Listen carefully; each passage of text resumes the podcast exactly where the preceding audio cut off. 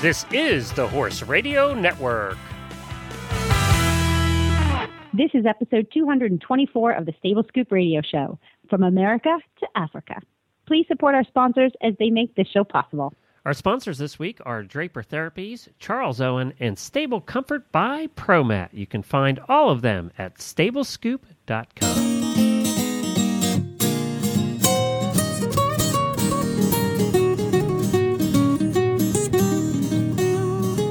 Welcome to the Stable Scoop, with weekly shows delivered right to you. With Helena and Glenn the Geek, live from the stable, it's every week.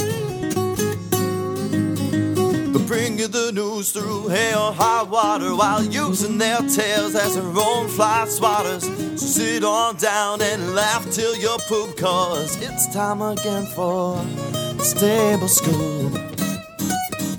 Stable Scoop. The Stable Scoop. Stable Scoop. I'm Glenn the Geek. And I'm Helena B., and you're listening to the Stable Scoop Radio Show on the Horse Radio Network. I'm laughing because this is the second take on that, and I don't know how many how many times have we said that opening line, I know, a thousand. it seems like. and, and and I think I've messed it up like 999 times. Hi, everybody. Welcome back to Stable Scoop. We hope you all had a terrific Thanksgiving and that uh, you're now plowing ahead to Christmas here. We are going around the world today. We have guests from all over the place, including one coming to us all the way from South Africa. So, uh, so we, we have three guests actually today. We're just going to hop right into it, I think, because we got so much to talk about.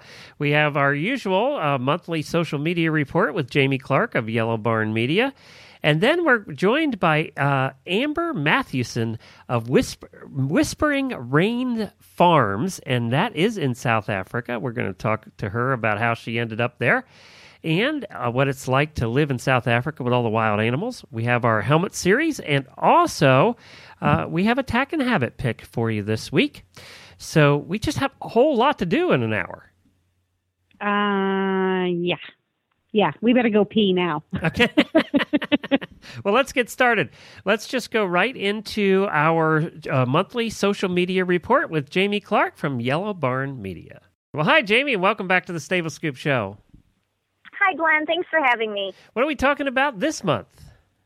We are going to be talking about video marketing and video blogging.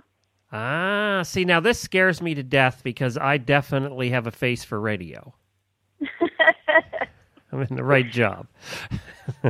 well, we're gonna we're gonna talk today a little bit about what it is and why we should use it as as we market for our business. Okay.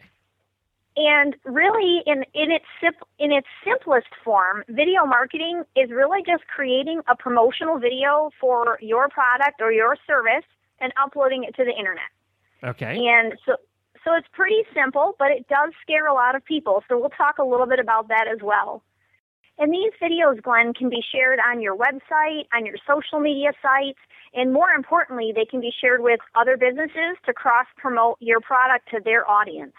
So, you know, if you have videos promoting your product or service and they've got videos promoting their product or service, you really can um, help build each other's businesses by sharing with like minded businesses as well. Now, what what makes a good video? You know, there's lots of crappy videos out there, and and some are too long. You know, what what really makes a good, effective marketing video?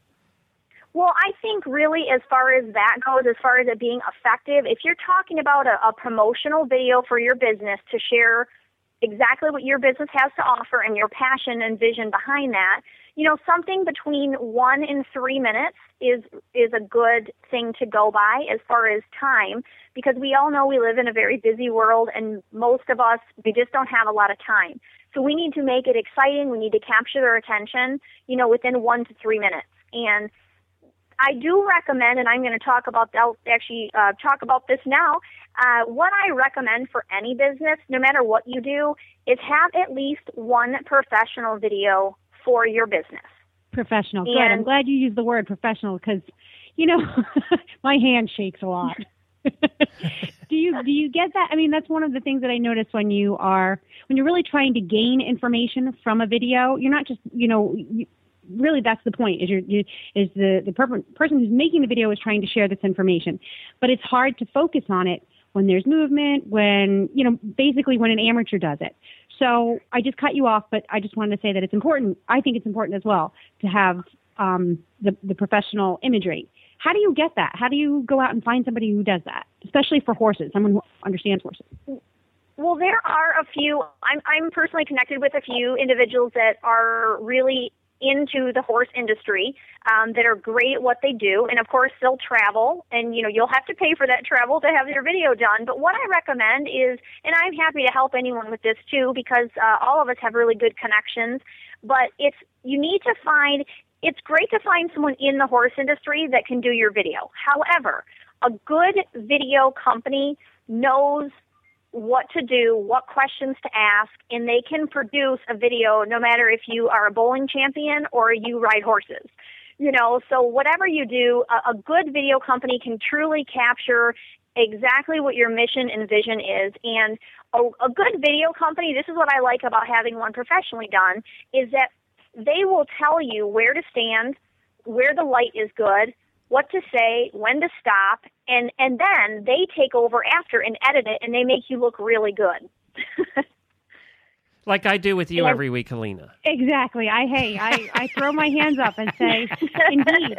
I mean, there's there's so much that we want to do ourselves, partly because of budget, partly because we think we can, and partly because we feel like no one can really capture our business or our idea or our horse's movement quite the way we can. So it takes a fair amount of trust to turn yeah. that over to somebody else. Um, so I guess that's the other thing is you kind of have to feel comfortable. Well, and I think I think what's important to know is this, and you you what you just said makes total sense because for any professional video I have I have had done for my business or myself, they have probably shot 30 minutes to an hour of footage because obviously you make mistakes, you say things, your horse does something weird, you know, something crazy happens. And they take all of that and edit it down to one to three minutes. And if you're working with someone that is professional, that does this for a living, you're going to be able to make edits and you're going to be able to say, you know, I don't really like how this looks. Can we try this? And then creatively you work together to make sure that the final product is exactly what you want. And a lot of people also, you had mentioned, you know, cost is a big thing. A lot of people say, well, I don't have $5,000 for a professionally edited video. Start where you can. There are, so I, I work with um, a very local company here in Michigan, and they charge about $350 for a video. And they're very, very good at what they do. They don't have 20 years of experience, but if you look at my website, they did my video, and most people that see it love it. So there are definitely, it's definitely an investment in your company for sure. And yes, of course, you can pay someone five or ten thousand dollars to do a series of videos for you, and that's definitely worth it as well. But what I recommend is at least invest in yourself and your company enough to have one video done that's professional. And then here's my absolute favorite thing to do. Now, keep in mind, I love being behind the camera, and I mean in front of the camera, I should say. Um, most people don't. Most people have a fear of public speaking or they don't want to be filmed. But what I do for my business, I do video blogging. And so I have my one or two professional videos that can show someone what I do, you know, on my website and my social media. But then I do video blogging with my iPhone. And and, and, and you know that's funny too because uh, you, who would have thought that years ago we'd we'd be doing you know really high definition, good quality videos with our iPhones. Exactly. who would have thought you you could get your internet on your phone? Yeah. So. yeah. It's true. Um, and so with with the video blogging, this is how simple it is. You know, whether you have an iPhone, a smartphone, or you have like a flip camera that has the video, any of those will work literally, I usually use my pony as my co-host. A lot of times in the winter, I'm even bundled up in my barn clothes. I might not even look that fantastic, but but I'm in, you know, I'm in my environment. I'm in the environment of the people that I'm trying to reach, and I just press play and I give a social media tip for the day or whatever it is that I want to share. I turn the camera off and then with my iPhone, it will directly upload to YouTube. So while I'm doing chores or riding my horse, my video is uploading to YouTube. So time, it doesn't take a lot of time. It just takes a lot of practice if you're not used to doing it. That's a good point. Practice. Yeah, it's not that you can't do it. You just have to start it and then keep working at it until you get something that you like. Yes, and or, you know that works. You, really, that's the end of the day. When you you're like, you know, anybody who creates something, I don't know if you feel this way. You kind of you keep at it, you keep at it until you like it, and then you say, okay, I'm done. That's my finished product. And depending on how creative and how obsessive you are, that process can go yes. on forever. But um, that's a really good point. Is just to keep at it. Like the first for me, I'll pick up a little video camera or a regular camera, and I'm like, oh, that didn't come out right. I can't do this. Forget it. I'm I, I totally suck at this. But you do get better if you keep practicing it. Well, and I think this is my encouragement to ev- everyone out there that says, because I hear this all the time. Jamie, I don't want to be on camera. I'm not made to be recorded. I, that's not me. But here's the thing if you're doing what you love, whatever, you know, whether you're promoting a product or a service, you have a passion for that. And it doesn't matter if you don't look super polished and you are not someone that's going to go on the nightly news as a career. If you can just show that you're passionate, people, that's what people want to see. I have honestly had people call me and say, I just watched your video, I want to hire you. And it still to this day floors me because they don't know me.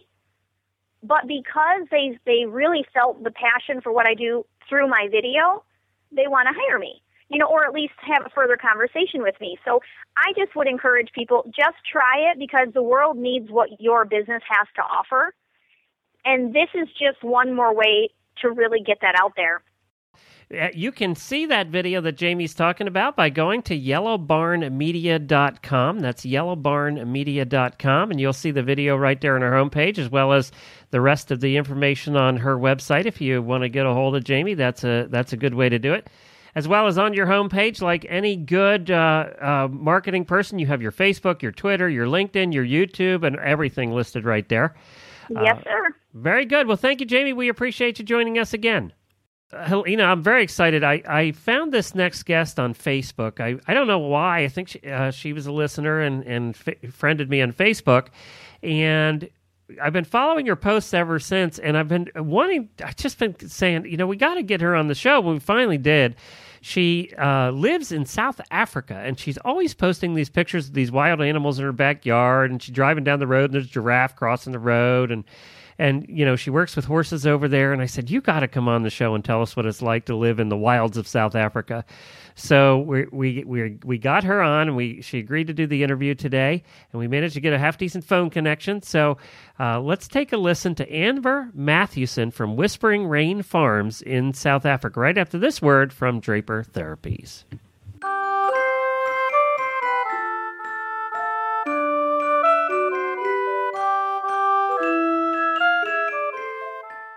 Hi, Glenn here from the Horse Radio Network, and I am back with Kat from Draper Therapies. What are we talking about this week? Well, I thought I would bring back a year round favorite of ours, which is the Draper Therapies socks. My favorite. And, Woohoo! Woohoo! Yeah, which is why I thought it would come up because a lot of people end up buying the socks in the styles that we have available for gifts for the holidays. But regardless, it's a great gift to have year round for yourself or for somebody else when you're not really sure what to get them. The socks themselves come in two styles. There's an active sock, which is a shorter sock that goes up just to the ankle, and then we also have a walking sock that comes in black or all white, and those go up mid calf. So they're really great socks. They all have the Celliant uh, technology in them, which helps to increase circulation and reduce pain. And what they we've called them before is kind of an energy drink for your feet, and that they really help give you a little bit more pep in the step and they take away some of the burn that you might feel, especially if you're on your feet all day, if you're training and you're on your feet, or if you're walking around, maybe doing a course walk, things like that. The socks are a huge, huge help. And I can vouch for these because you saved my butt at the WEG. My feet were killing me after walking all day, every day for like five days at the WEG, and I had like 14 more days to go and you gave me a couple pairs of these socks and they saved me. I wore them every day after that. and My feet felt great. And about three days after I started wearing them, they were back to normal. And I'll tell you what, I have worn them ever since then. Uh, yeah, they're really fabulous. I mean, I love them for myself because even when we're at shows and things like that, or if I'm on my feet all day and you know you wake up the next morning and got pins and needles and it just hurts to walk when you get up. If you go to bed in these socks, it totally gets rid of that. Or if you wear them during the day, you don't get that feeling at the end of the day. So it's they're really really fantastic items and you know for either the $13 or the $15 you'd be spending on the socks it's not a huge investment just to try it out and see what kind of benefits you can get from it and they last forever. I am still wearing the ones you gave me at the World Equestrian Games. Now I've gotten some more since then, but I'm still wearing those particular pairs. So they do last a long time.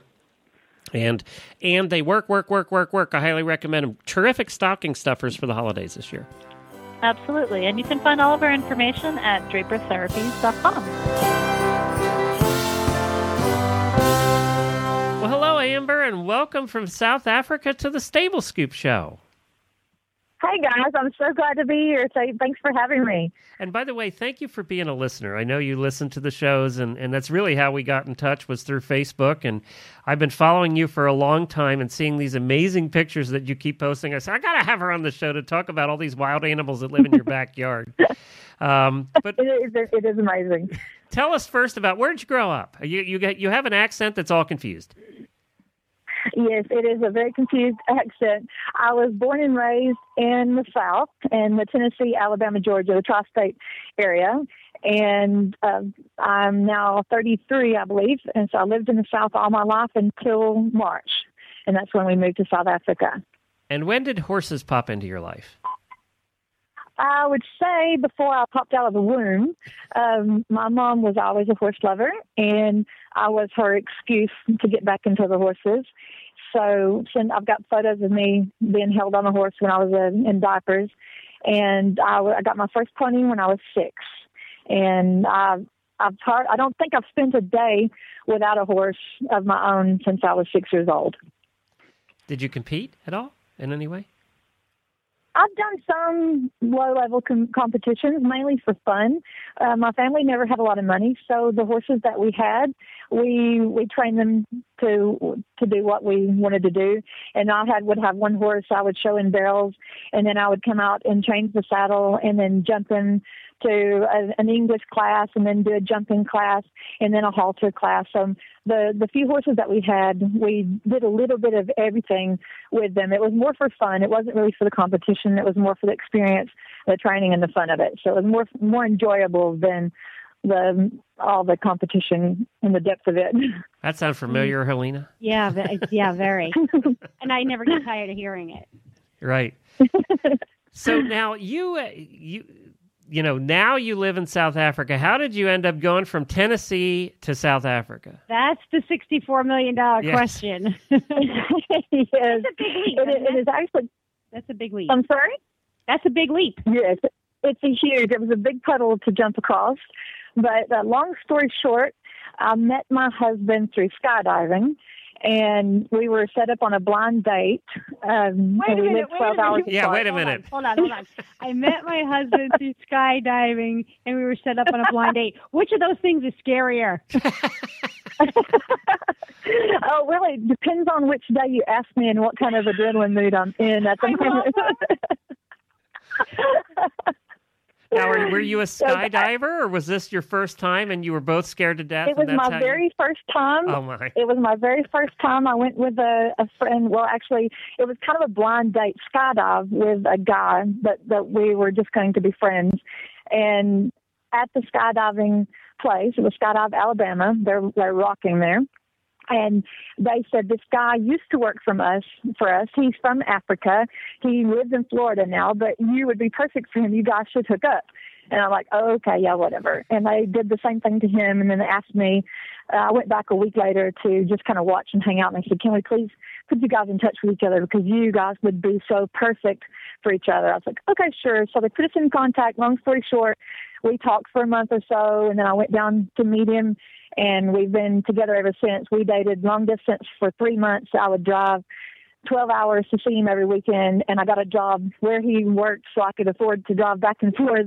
So on the weekend, I would drive down, spend the weekend, work while I was there, see him an hour or two, come back, and then he moved closer, and we moved. I moved closer. Long story short, we got married um about a year after that. So so that's kind of how we met. So his family and everything still lives in South Africa. He was born and raised in South Africa.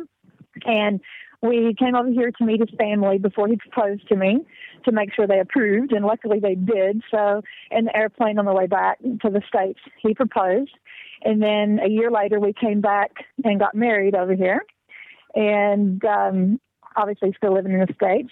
And then we gave birth to our daughter and brought her over here to meet the family. And every single time I came here, a little piece of my heart and soul seemed to stay. We would go back, and it, it like a piece of me never really came back with me. And every time I came, a bigger piece of me stayed. And I could just feel it in my heart that we were meant to live here one day. I just didn't know when, why, and how that was ever going to be possible.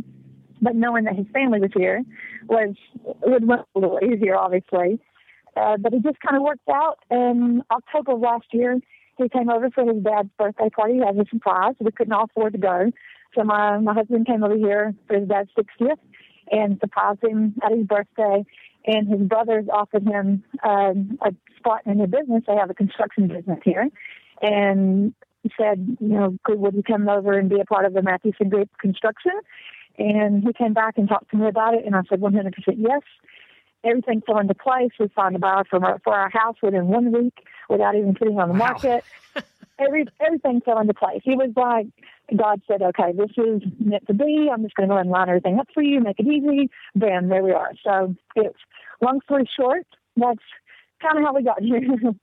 Wow, amazing. And and it sounds like a whirlwind too, in a way. Yeah. well, yeah, definitely. yeah, come on. She's not the type to sit back and take things easy. Have you ever Whirlwind, uh, skydived yeah, since but- then? By the way, I'll start the whirlwind. What are you talking about?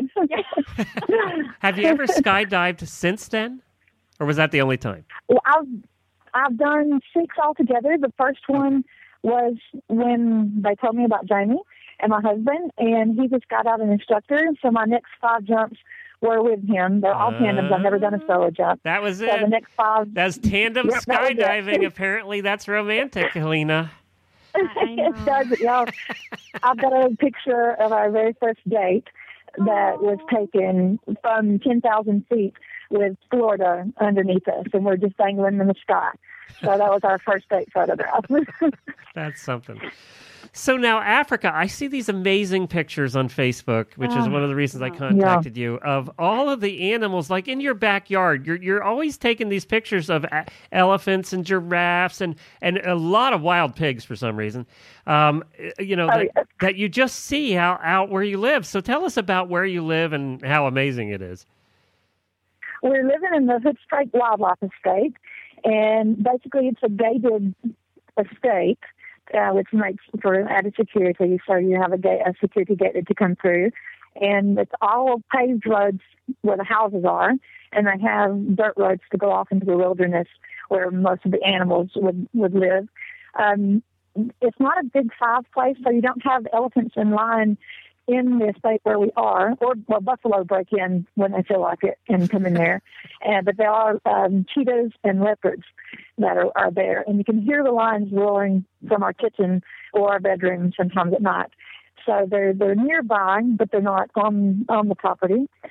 But the Okay, wait a minute, wait a minute. are- Helena's thinking the same thing, so we're going to stop you there. How many Yeah. nights did it take you to get used to hearing lions roaring in the middle of the night? Oh, I thought I thought it would be, that would that would be easy. That's a, a nice sound, I think. Yeah, some people even here say they can't stand it, gives them the creeps. But it is the most wonderful feeling. I'm the kind of person, hmm. if it's a thunderstorm, I sleep better than on a quiet night.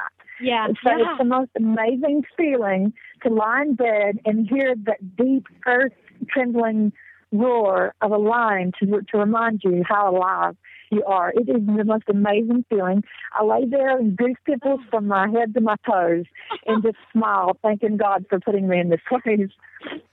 I don't see. I don't need to interview anybody else ever again. I will take that little segment and and I literally I will take it to sleep with me every night and hold it close to my heart because there are people in this world, Amber, that that is exactly what defines them. That those feelings that you take with you, that Yeah. the earth, sound and smell and sight and a lion's roar represents the depth of that, you know. Um, Yes. and and and I think it appeals to a very specific type of person. Glenn, it's not going to appeal to you. You're not a horse person. You're a horse husband. I got to tell you though, I might I'd be able to handle that better. We had a bobcat that lived near our first place, and when when they're in heat, oh my god, it sounds like somebody's torturing a baby. You know, it's awful sound. yeah. God. You know, and it is an awful screeching, you know, menacing horror movie sound. It's a little different than a lion roaring, but uh, Yeah. Right. Yeah. I'm sure you get those kind of screeching- sounds too in the in the neighborhood.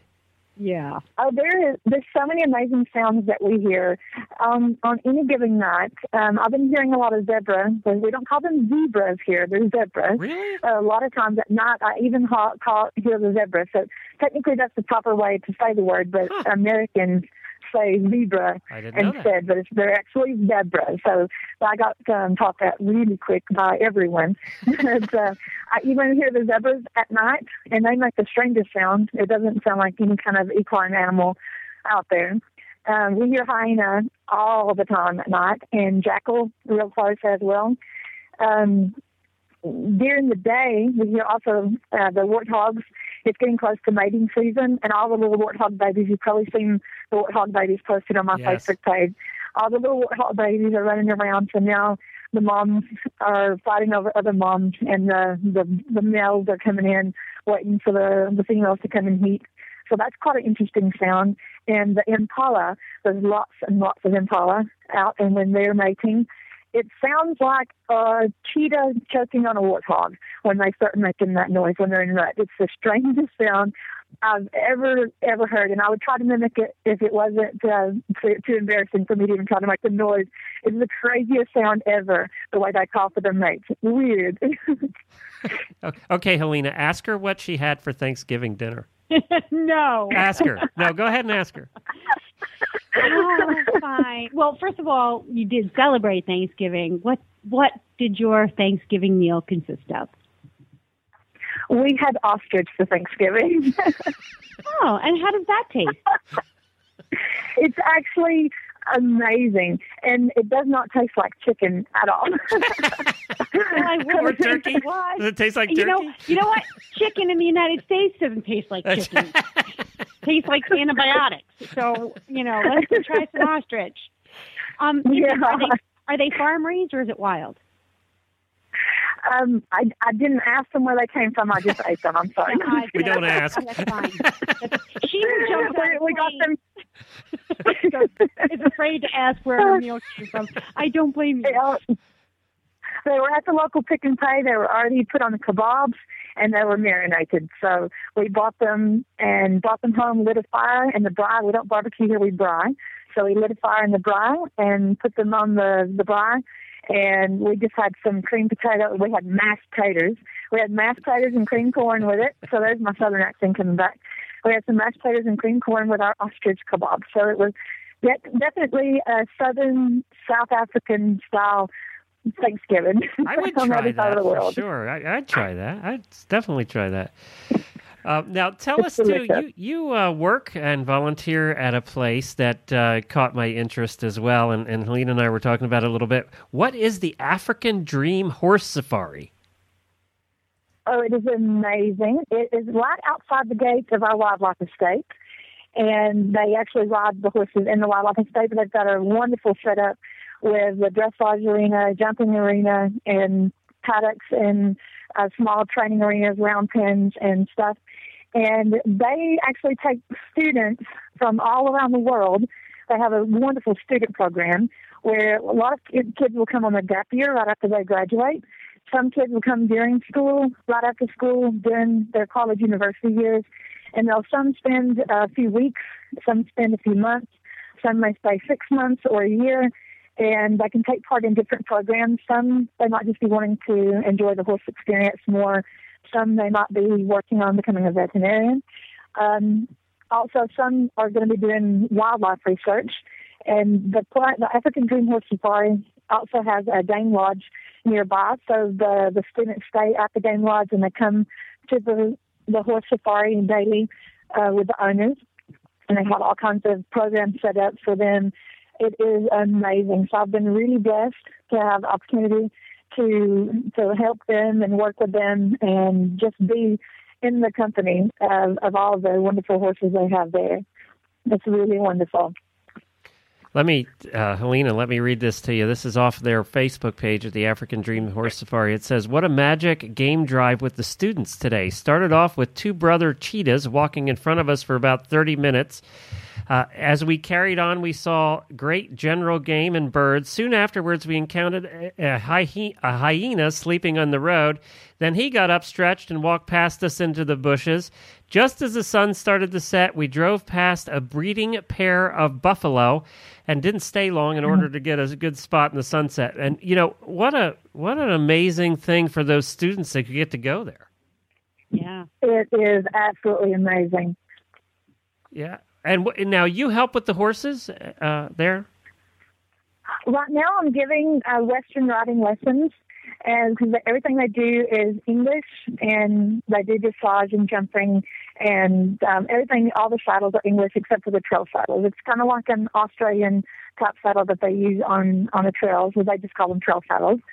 So they don't have any Western riding instructors. So I'm giving some Western riding lessons, and whenever a horse comes in that needs to be trained or needs needs a, a trainer, they will contact me or put me in touch with the owners. So I've done some training as well, and I really enjoy getting to train a horse in Africa to be on their back when I see warthogs and impala and and stuff like that for the first time. It's quite quite exciting. Taking them for swims in the dam, it's wonderful.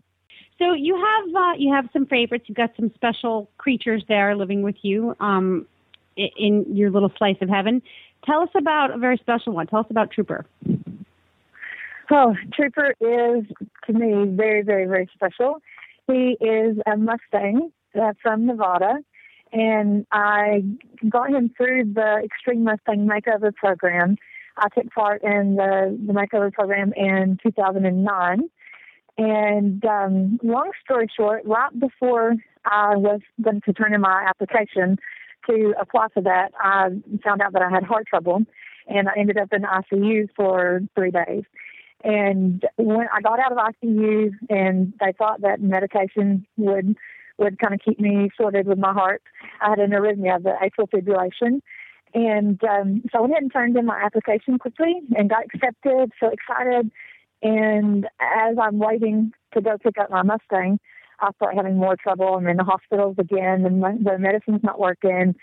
So they they decided they're going to need to do um, surgery. Luckily, not open heart. They were able to do an ablation where they went in through um, my arteries and my groin, and that that took place on July the 13th of 09.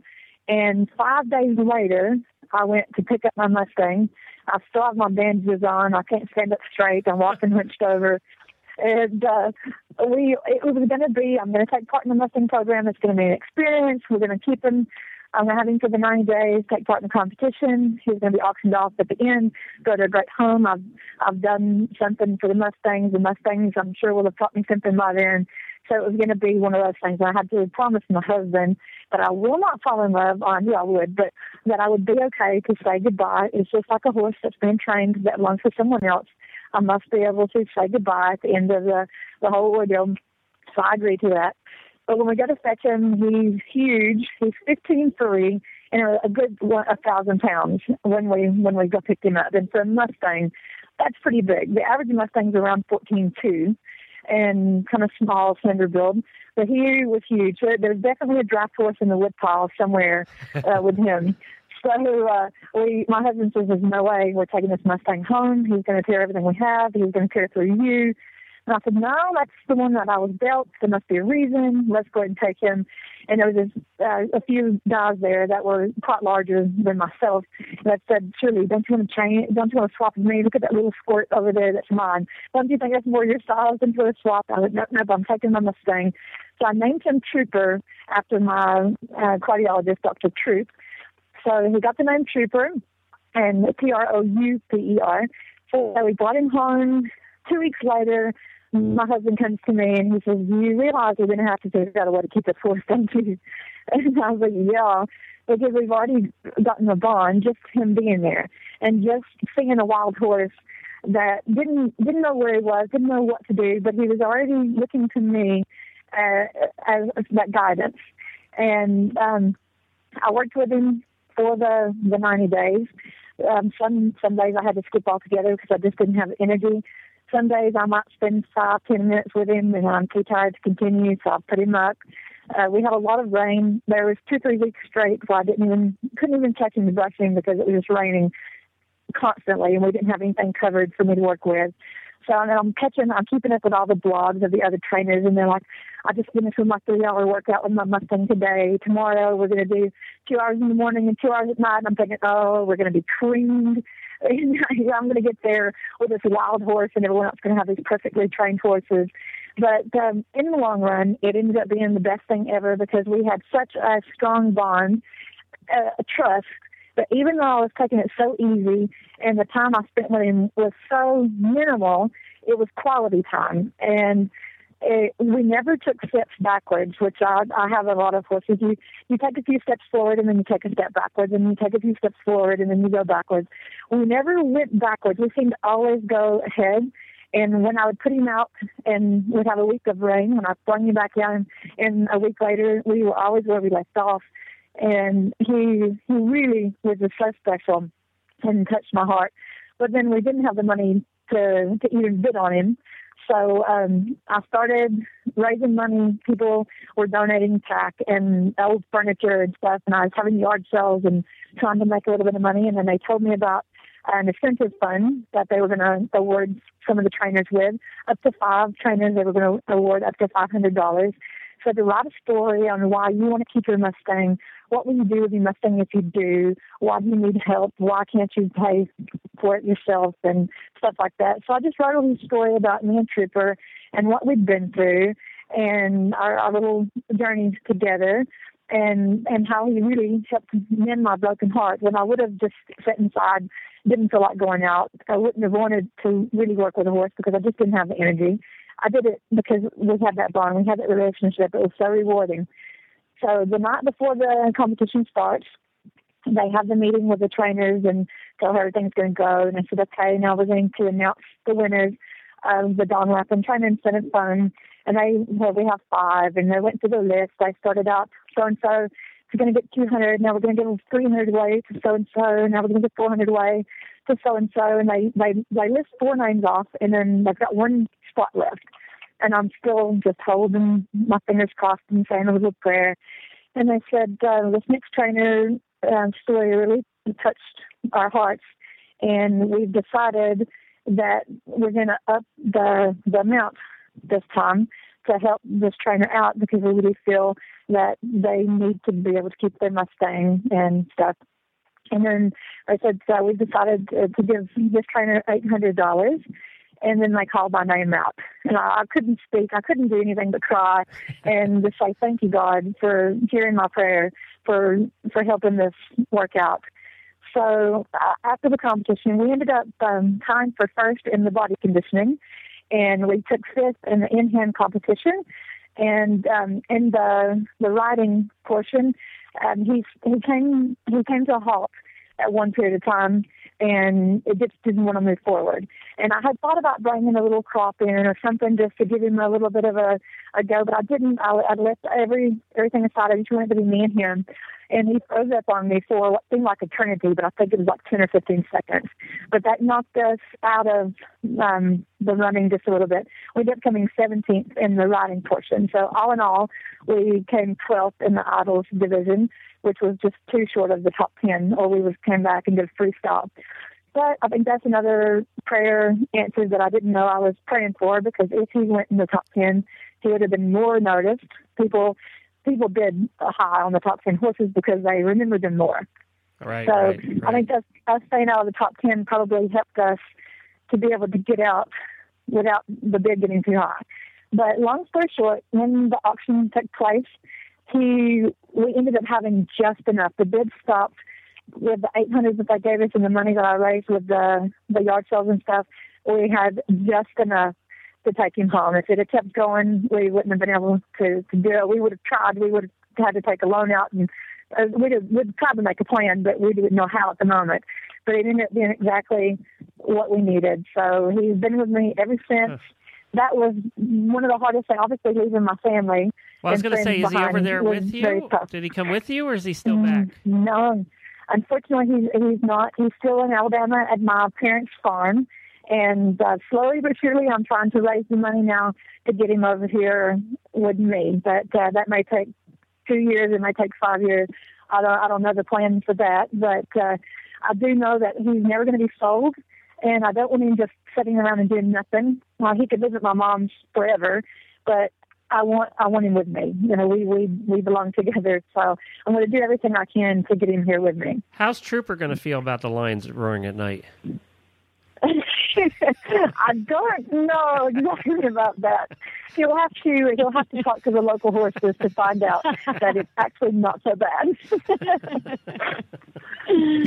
He's a handsome he guy does have that wild He nature. is though, so handsome. I, I, you. I'm drooling a little bit. But He's you know, when you know the Thank you. backstory, it just sort of makes, you know, it makes things. I don't know. Love is blind. But you're right. I mean, we'll post when a you picture. when you know the sh- the But yeah. handsome. We'll Yeah. post a picture in the show notes. He is a big guy. I mean, he's a big head and uh, a big guy for a- for a Mustang. When you first look at him, you wouldn't necessarily guess Mustang either. No, no, you wouldn't at all. He wears a size three shoe, so that will give you a perspective Oh of, wow! of his size. Yes. Wow. He wears a size three shoe, and we had him we had him uh, weighed at uh, on a proper equine scale in 2010. Like January of 2010 at the Alabama Horse Fair, we had him weighed on the proper scale, and he weighed in at 12,075 pounds. You mean twelve hundred? I hope. Oh, no, sorry, yeah, that's sorry, 12, 12,000. I know there are times when he's probably moving at a good clip that he feels like he's twelve thousand pounds. oh yeah, that's a bit extreme, I say. I was going to say he won't have any problem with the elephants. He'll be right up there with them. Yes, it's- yeah, I've been weighing elephants too much over here now, so yeah, I'm just got confused. Well, there's there's a picture of somebody on a gray. There's a giraffe. It's on your Facebook page, and there, there's a giraffe like I don't know, maybe 20 feet away, and the horse is just like his head's down, and he's grave, grazing like whatever. Giraffes, I got it. I'm good. yes, yes, I think that's Kita and Dave uh, from the the horse safari. I believe that's the picture you're speaking of. Well, this has been terrific and a lot of fun. There's so much more we could talk to you about. We've run out of time, there's, but you know, there- there's so much more. I'm looking at our Facebook page. I think uh, Helena is now too, where we're seeing porcupines and you know Oh gosh, yeah. Oh these- gosh, yeah. all these critters, uh, monkeys, and all this stuff. Well, this has been a lot of fun. We wish you the best of luck in South Africa with everything, and, and also good luck uh, in raising the funds to get uh, Trooper over as well. Awesome. Thank you guys so much. And thanks so much for having me. It's been so enjoyable. And how awesome technology is these days that I'm standing in Hoedspruit, South Africa, and you guys are in the States and we're able to just chat on the phone so easily. This is amazing. Yeah, yeah. That's Yeah. A- Amber Mathewson from Whispering Rain Farms in South Africa. So, does that make you want to move there, Helena? You know, it makes me want to. It does. I, I've I've I've never actually had a strong desire to go there and visit, but it makes me want to spend a couple of months. I don't know about permanently moving there, but I would like to go and dig my heels in and stay for a while. Yeah, for sure. You want to go hang out at African Dream Horse Safari? I do. I I mean, it's scary. If I if I wasn't a mom, I could definitely see myself going there, falling in love with being a guide, and I I I can. think your daughter would love it too. She's kind of the, Ah. she's kind of the adventurous and loves animals and all that. So, I think she'd love that too. she would fit right in with those big cats. I'm telling you, she's got a thing. She really does, and and she does. They're they're eh, they represent so much. They represent so much. Well, Yeah, maybe good. I would. I don't know. Living there, I don't know, but definitely. Should we add it to I our could- when we get our big sponsor? We should we should we add it to our traveling list? We'll do a show for there? sure. Oh my God, I would go out knocking on doors to get a sponsorship just for that trip. Yeah, that does sound like fun. Yeah. Well, now in cooperation with Charles Owen and Riders for Helmets, the Horse Radio Network presents a special holiday series called Giving the Gift of Safety Purchasing a Helmet for Your Loved One at Christmas. And this is part four of that series.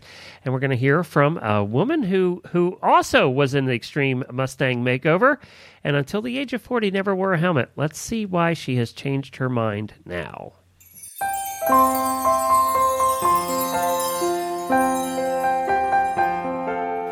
Glenn the Geek here, founder of the Horse Radio Network. We are excited to bring you a special holiday helmet mini series, giving the gift of safety, purchasing a helmet for your loved ones at Christmas. Today we hear the story of Anna Schaben, extreme Mustang makeover competitor and a non helmet wearer her entire life. What changed her mind about helmets? We find out today.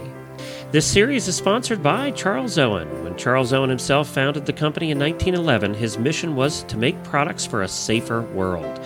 The incorporation of the latest technology in protection, fit, and ventilation allows you to focus on riding in the knowledge that your Charles Owen helmet will take the very best care of you. Safety, comfort, fit, all wrapped up in a helmet that is the epitome of style in each discipline. Why wait any longer? Nothing says you care more than the gift of a Charles Owen helmet for the holidays. There's a trained helmet fitter waiting in your local tack store, or you can find Charles Owen helmets at any of your favorite online tack outlets. Give the gift of safety and style this Christmas with Charles Owen. And now the story of Anna Schaben. Hi, Anna, and thank you for joining us today to tell your amazing story. Now, as I understand it from Lindsay at Riders for Helmets, you were not a helmet wearer originally. No, I wasn't. Um, I grew up in South Central Nebraska, and basically in that area, people just don't wear helmets. You know, we've kind of viewed them as that's what people who ride English use, and out here, you know, we use our horses for chasing cows and doing stuff like that. So we just never even think about buying a helmet or wearing one, and we really don't even have a place where you can get a helmet in this area. So, you know, I spent all my life not wearing a helmet until just recently. And and why did you start? What you were in Extreme Mustang Makeover, as I understand it, right? You participated in that. Yeah, um, I was in the Supreme Extreme Mustang Makeover, and um, Riders for Helmets sponsored um, a helmet incentive there, and it was five hundred dollars for the highest score who signed up for the program. And you know, I saw the dollar signs. I was like, hey, how hard is it to wear a helmet? And maybe I can make some money doing it. Um, I didn't have a helmet, so I talked to somebody who, well, was Rebecca Bowman, and I talked to her, and she said she had one I could borrow, and I put it on for the competition. And I was actually, I didn't even ride for the competition. The part I was showing in was all in hand. So, I mean, it was kind of funny. You know, here I am, never wore a helmet, and I'm just leading a horse around and I'm wearing a helmet. Um, I know I have friends at home that kind of made fun of me, but they're like, I'm like, hey, I might make 500 bucks, so what the heck, you know? It's worth it. So, and I did actually win the $500. Oh, did you? yeah, and you know, I thought, well, that wasn't so bad. So, anyway, I that was the first time I had ever worn a helmet in my life, and I'm almost 40 years old. So, you know, it's just one of those things. You know, just in this area, I'm probably one of the only people who wear a helmet just because it's so not seen. It's just you not know, the, the only place not you the fashion there. right. Right. and the only place you can actually like buy a helmet, you know, you can get a, a cheap helmet like at a tractor supply store, Right. but other than that, you can't really even buy helmets in this area. So, I, you know, it just never came across. And I've been riding horses since I was two years old. Uh, used to ride, you know, about eight hours a day, and it was just something I never did. And I took a lot of spills, and you know, a helmet could have probably definitely helped me along, not getting injured as much as I did. But, but anyway, after my Supreme Extreme Mustang makeover, I came home and I was training a horse. Um, for another Extreme Mustang makeover. I'm in the Extreme Mustang barrel race. And I had just started riding my horse for that. And she had a little bit of buck to her. And one day I was out riding her on the trail and she took a pretty good hop, pretty good hop. And um, I ended up landing right on my head and ended up in the hospital getting x-rays and I had a pretty, pretty good concussion. So, um, after that, I borrowed one of my friend's helmets because the doctor basically told me don't ride anymore until you know several months from now, until your brain can get a chance to heal. And I told her that that wasn't an option. And um, Typical horse yeah, girl you there, know- Anna. yeah, I know. Yeah, she sounded like my chiropractor. I don't know. These people all tell me not to ride, and I told her, you know, I could maybe take like a couple of days off, but I, wasn't going to like not ride at all. And she said, well, you know, if you can, you need to get a helmet and wear that. And so I thought, well, you know, you know, had I not been in that Extreme Mustang Makeover and wore one for that incentive program, I probably would have just said, oh, forget it. You know, but I really didn't think they were going to be comfortable, and I thought they would be, you know, hot. And um, just wearing one that little bit of time, I thought, oh, you know, it wasn't really that bad. And so um, I borrowed a helmet from my friend, and I ordered one online. And since then, I have been wearing a helmet every time I ride. And now, have you found it? To, now, has it gotten to the point yet where when you're putting it on, it's just you don't even think about it anymore? yeah, you know, it was funny. The other day I was riding and I got done and I didn't even realize I hadn't taken it off. Mm-hmm. And so, you know, and if you guys live, if people live in an area where it's hard to find helmets, there's great places you can get them online. You just have to measure your head and find, you know, one that's going to work for you. Um, I know several of my friends now have started wearing helmets since I wear one. Oh, you started know, a and- well, congratulations for that. Yeah. Yeah, you know, well, you, when you live in an area and it's just nobody wears it and somebody might make fun of you, you know, when you see somebody else wearing one, then it's like, oh, well, if they're wearing one, I can wear one. And then they'll make fun of both of us. But You know, it's so it's so interesting that we have you, you know we most states have laws about wearing helmets when you ride your bike.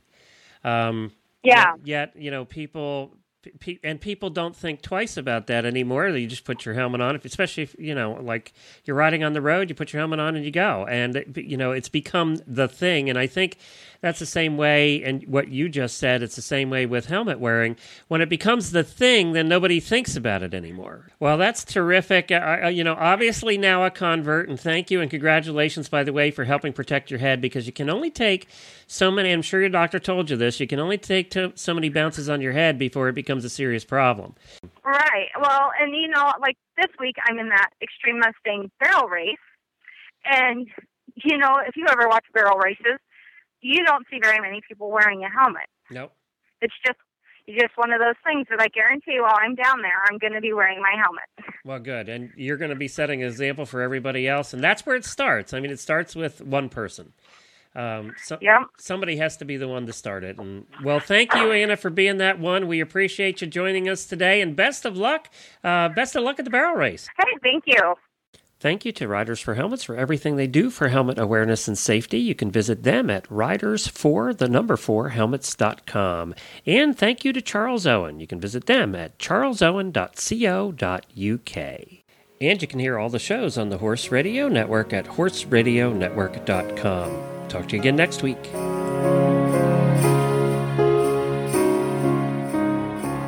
This Tack and Habit segment is sponsored by Stable Comfort by ProMat.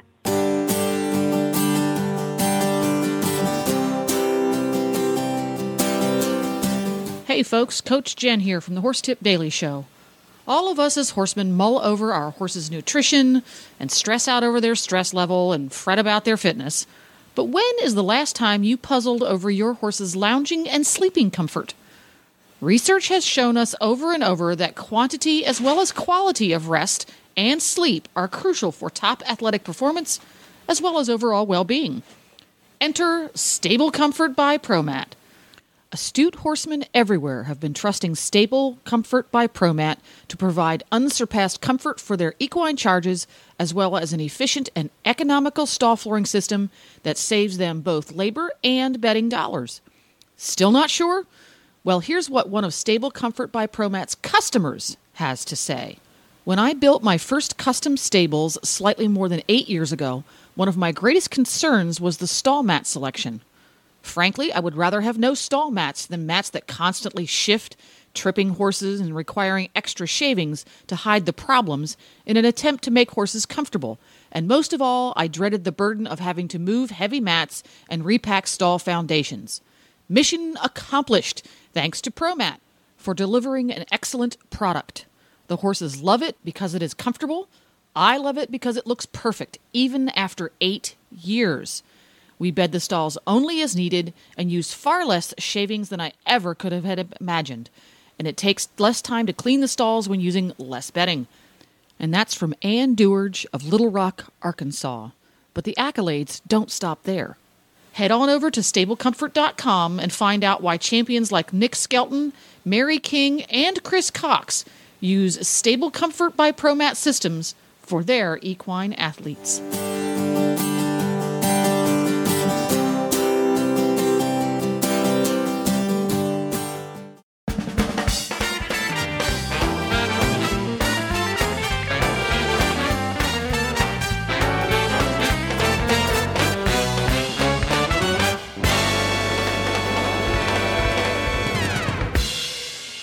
Really interesting um, story today. It's it's a small story, but um, it's really a big story. We're going to talk to Marcia Hancock, who wrote a story called A Daughter's Remembrance. It's not actually a story; it's more of a memoir, and um, it has to do with her relationship with her father and their rescue horse named Snoops. So we're going to have Marcia on, and she's going to tell us a little history behind the story and where we can find it. Well, hi, Marcia. Thank you for joining us for our Attack and Habits segment. And you know, we've had a lot of authors on the show over the years, uh, and and so many of the books have been so much fun, and a lot of them have been about about the author's past, and yours is about that too, right? Yes, absolutely. And it's called Um, A uh, Daughter's Remembrance. A daughter's remembrance. Yes, it's a, a short recollection, recollection of my um, life with Snoops and how and the great impact he had on my relationship with myself and my father. And so, okay, the relationship with your father. So this whole book isn't just about him bitching about how much it costs, right? well, actually, uh, he did step in when the cost got to be a little much for me because uh, Snoops was a rescue horse and he was uh, quite uh, emaciated when I bought him uh, for only a hundred dollars, a paper quarter horse for only a hundred dollars. And uh, it got very expensive for me, and he did step in and help out financially. And then he and Snoops just fell in love. How old were you when Snoops came into your life? Um, I would say my uh, late twenties, early thirties. Oh, really? About that time. Yes. Oh, wow. Okay. Yes. And you were have you been close were you close with your dad the whole your most of your life or what was your relationship like before Snoops and then how did it change after Snoops' arrival? Oh well, Snoops definitely uh, was a bonding agent between myself and my dad. Um, we were not close, but uh, you know we we kept in touch and loved each other and knew uh, lived separate lives. But uh, Snoops actually uh, brought us together. Uh, we had a shared experience I don't think we had had before, and um, it was a lot of time that a one-on-one time with my dad uh, when we would go uh, riding together, especially trail running. Um, Snoops was a great trail horse. And and what? Tell us a little bit about what what exactly is the book about? Is um you know it, wh- how would you classify the book? Uh, I would say a kind of a personal biography for any age group. Um, it's the first in a series of stories. Uh, uh, Snoops, although he was a mature rescue hope, he was quite the quite the character and uh, was always getting into a lot of trouble. So uh, he loved mares, and uh, he was always putting I himself out there to be. yeah. So uh, it's the first in a in a, a series of stories about my dad and Snoops and some of our adventures, and um, I thought it would be great to uh, present how um, how positive an impact a rescue horse can have on people's lives and how much value they bring uh, into our lives. And this is available. How is it? It's a Kindle edition only at this point. Uh, right now, it's an e-story, and uh, what my plan is is uh, when I have three or four of the stories uh, written and published on Amazon, is to uh, publish them as one book, and uh, you can download it for Kindle. Uh, for Pri- Kindle Prime uh, folks, it's uh, free. And now iPad, uh, if you ha- don't have a Kindle and have an iPad, you can download Kindle on y- onto your iPad for free, and then download it from there. And the Kindle purchase price is a dollar ninety nine. I mean, uh, this is probably Great. one of the le- the least expensive things we've ever done in Tack and Habit. Yeah, Um, and I'll, I'll tell you, if you, if and you don't, my daughter has a Nook, which is sort of you know the alternate version of the Kindle, and um, it's really it's still very special when we download a story for her or something. It's a special thing. Um, it, it's a nice little gift idea or something that you can share with your kid or someone you're close to. So. Um, Oh, and working with Amazon is a lot of fun. And uh, the other thing is that it uh, benefits 20% of the uh, proceeds go to special horses. So uh, it uh, you do help some uh, rescue groups at the same time. Well, that's terrific. Well, the, the, we're going to post a link to this on our Facebook page and also in our show notes at stablescoop.com. The book is called A Daughter's Remembrance. If you go onto Amazon and just type in A Daughter's Remembrance, the book will pop up. Uh, and you can you can download it as we said right there. Uh, and you know, I wish you luck in the in the rest of your your chapters of of your time here with with the rescue. We, all those of us that have had rescues, you know, we've talked about rescues a lot here. You're absolutely right about how they affect your life. Um, oh yes, yes. Well, thank you very much for allowing me uh, to share my uh, story with your listeners, and um, thank you very much. I really appreciate it. Great. We're going to look forward to more from you. Marcia Hancock. Oh, well, thank you. Marcia Hancock, A thank Daughter's you. Remembrance. Just look it up on Amazon. Well, thank you. That's something, you know, that's a little bit fun and, and very inexpensive that you can do uh, for somebody in the holidays. And, you know, one of the things is this book isn't meant just for kids, although uh, kids are apparently loving it, but it's uh, for adults too. And, and, you know, I was surprised when she told us, weren't you expecting to say I was 12? When I got the rescue horse Yeah. and my dad, not in the late twenties, and that whole thing makes it a little bit different, uh, a different thing altogether. Yeah, it's um it's funny how your soul really doesn't age. You know, we we just the, the this story is relevant whether you're 12 or 20 Right. or 40 or 60. It's uh you know, there's always time for no, there's always room for horses to uh teach us how to be better friends, family members, you know, people doesn't matter what age you are. And you know, a lot. of our audience listening right now is, uh, you know, is in their 40s and just got back into horses or getting into horses for the first time when the kids are grown and now they're getting out to do their own thing. So Yeah. I think they'll relate to this story a lot. Agreed. Agreed. It's a good. It's it's a good. I like it a lot, actually, a lot. I want more of it. But she says more's coming, so we'll keep our eyes open for Marcia Hancock, A Daughter's Remembrance. Well, very good, Helena. That's about it. We had a jam-packed show full of a lot of guests today, uh, and we're uh, we'll be back again next week with another great show. For details about today's show, just go to stablescoop.com. We'll put all the links to all the guests and all of their links on there. That's just the easiest way. Any of the episodes you listen to, that's just the easiest way to go find them. And I had a, uh, a listener write to us and ask about past episodes that she said there's only like 50 ep- past episodes on on iTunes and that is correct. We're only allowed to put so many on iTunes. They limit that. So if you want more than the past 50 episodes, you want to go back and listen to episode number 1 or 10 or 50, you can do that on our website. That's the best way. Just go to stablescoop.com, find the episodes you want, they're all there, and just take a listen, or you can download it and just load it onto your uh, iPod or MP3 player that way. But that's the best way to listen to past episodes. Mm. That's what I do. Because I do, I go. it's the only way I can really. I have to download them chunks at a time so I can listen when I'm on a road trip. Hey, let's give a plug too for my wife's show, which we don't do a lot, uh, Horse Tip Daily. Which is my favorite. Yep, she's still doing Horse Tip Daily and, and Coach putting out several tips a week.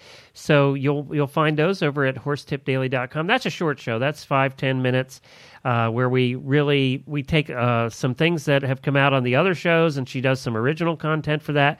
And she's over seven hundred and twenty tips over there. I mean, that's a lot. I know it's awesome. It's aw- sometimes, it, and because it is my favorite show, and it's the one that I make the most time to listen to. Um, but it, like if I'm on the road or something, I'm in my truck and driving, I'm listening, and I'm like, oh, I got to write that down, or I got to remember which episode that was, because when I get back to the barn, I have to re-listen to it. You know, so I sometimes I wish that we had a little reference book of horse tip daily tips. Well, the one nice thing about that website is you can go on and do the search. And the search, you know, if you search for a specific word or topic, it'll bring it up. There Uh, you go. Plus, she categorizes everything. On the left side, there's a drop down menu where she categorizes all the tips into different categories. So if you want to. If you want tips about shoeing, you can just pull up shoeing, and it'll bring all the tips that have been done. So, so she is doing that uh, on that website, and uh, which makes it easier for you to find certain tips. If you want tips on horse massage, then you can just search massage, and it'll bring all the tips up that are about massage. Um, now, you can't do that on your MP3 player; you have to do that on the website. So. Uh, but very good. Well, thank you to our sponsors for this show as well Draper Therapies, Charles Owen, and Stable Comfort by ProMat. Uh, as I said, we'll be back again next week, Helena. With, with a heck of a lot more. Thanks for listening and happy scooping.